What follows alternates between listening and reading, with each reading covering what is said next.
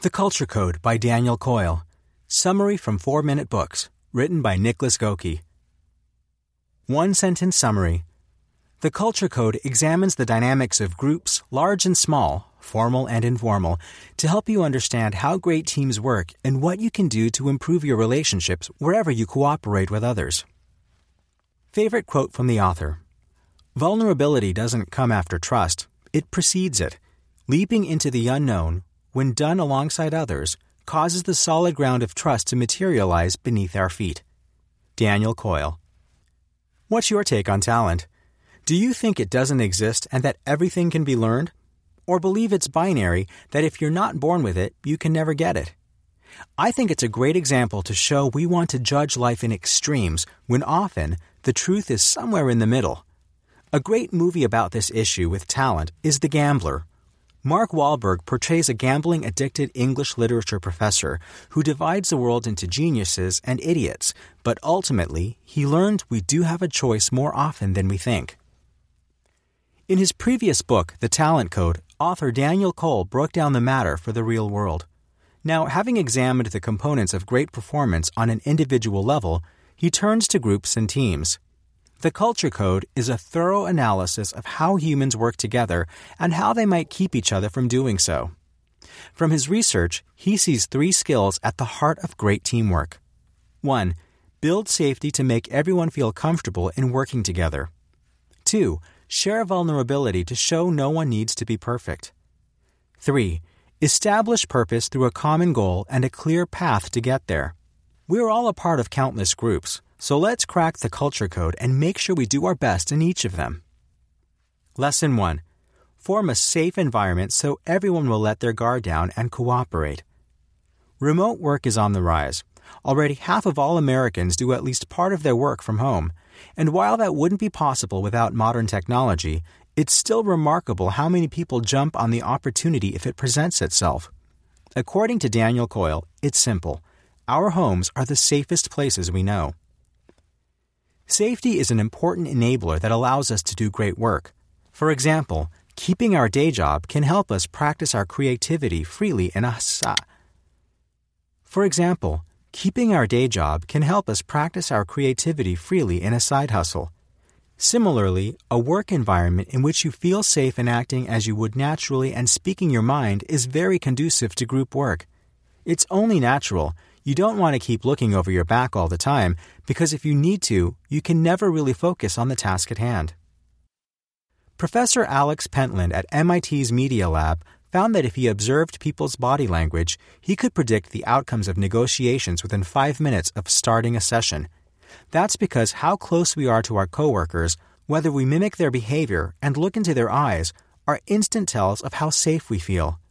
One good way to make others feel safer is to confirm you understand what they're telling you by occasionally interjecting affirmations like, uh huh, yes, got it, and so on. Just don't interrupt them.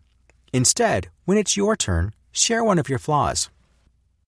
Lesson 2 Share your own shortcomings to show people it's okay to make mistakes. Another researcher, Jeff Polzer, who researches organizational behavior at Harvard, found that when we share our own flaws with others, something amazing happens.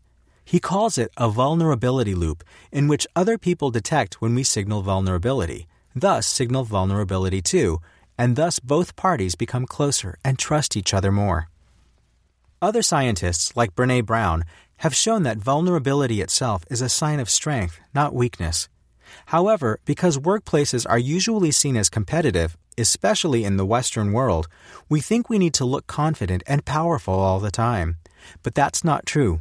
It's usually the person who takes the first step in admitting they're not perfect who's perceived as a leader, not the one who berates others for being weak. Vulnerability not just increases trust, it's also a way to show acceptance. If you admit no one's perfect, people will feel okay even after making mistakes, which are inevitable in accomplishing a shared goal. Speaking of which, Lesson 3 Build a sense of purpose through a shared goal and a simple way towards it. The last component Coyle ascribes to well functioning groups is purpose. Put simply, purpose is a set of reasons for doing what you do. In the case of a group, it's the sum of all beliefs and values among your team as they relate to achieving your common goal. That goal might be something straightforward, like selling the most phones any company has ever sold, but ideally, it's about something bigger, like making phone users feel special and that they have good taste. Which one do you think Apple's built on? Since the goal is in the future, but your group lives in the now, your purpose should be like a bridge between the two. Thus, if you can come up with a simple narrative as to how your purpose will help you go from today to tomorrow and reach your goal, you'll be able to activate those around you. A useful tool to accomplish this is a short, catchy, maybe even cheesy slogan. Think of Nike's Just Do It. It's kind of cliche, but it works because it's easy to remember and easy to repeat until it sinks in. With safety, vulnerability, and purpose all in one place, it'll be almost impossible to stop you and your team from accomplishing whatever you set out to do. The Culture Code Review The Culture Code brings some fresh perspective to a topic that's often overcomplicated how humans can function in groups. You don't need tons of exercises, motivators, or annual team building events. Coyle explains why our most basic psychological needs are all we need to address, and he does so with colorful examples from all walks of life. Good one. What else can you learn from the Blinks? Why kindergartners are better at building spaghetti towers than lawyers. What happens if a bad apple tries to ruin a group's motivation? Why the best salespeople don't talk all that much. How vulnerability saved 200 people in a plane crash. The best thing you can say at the beginning of a group assignment. Who would I recommend the Culture Code summary to? The 16 year old athlete who's got trouble fitting in with his soccer team, the 22 year old student whose grades depend on a lot of her performance in group assignments, and anyone who's leading a group of people at work.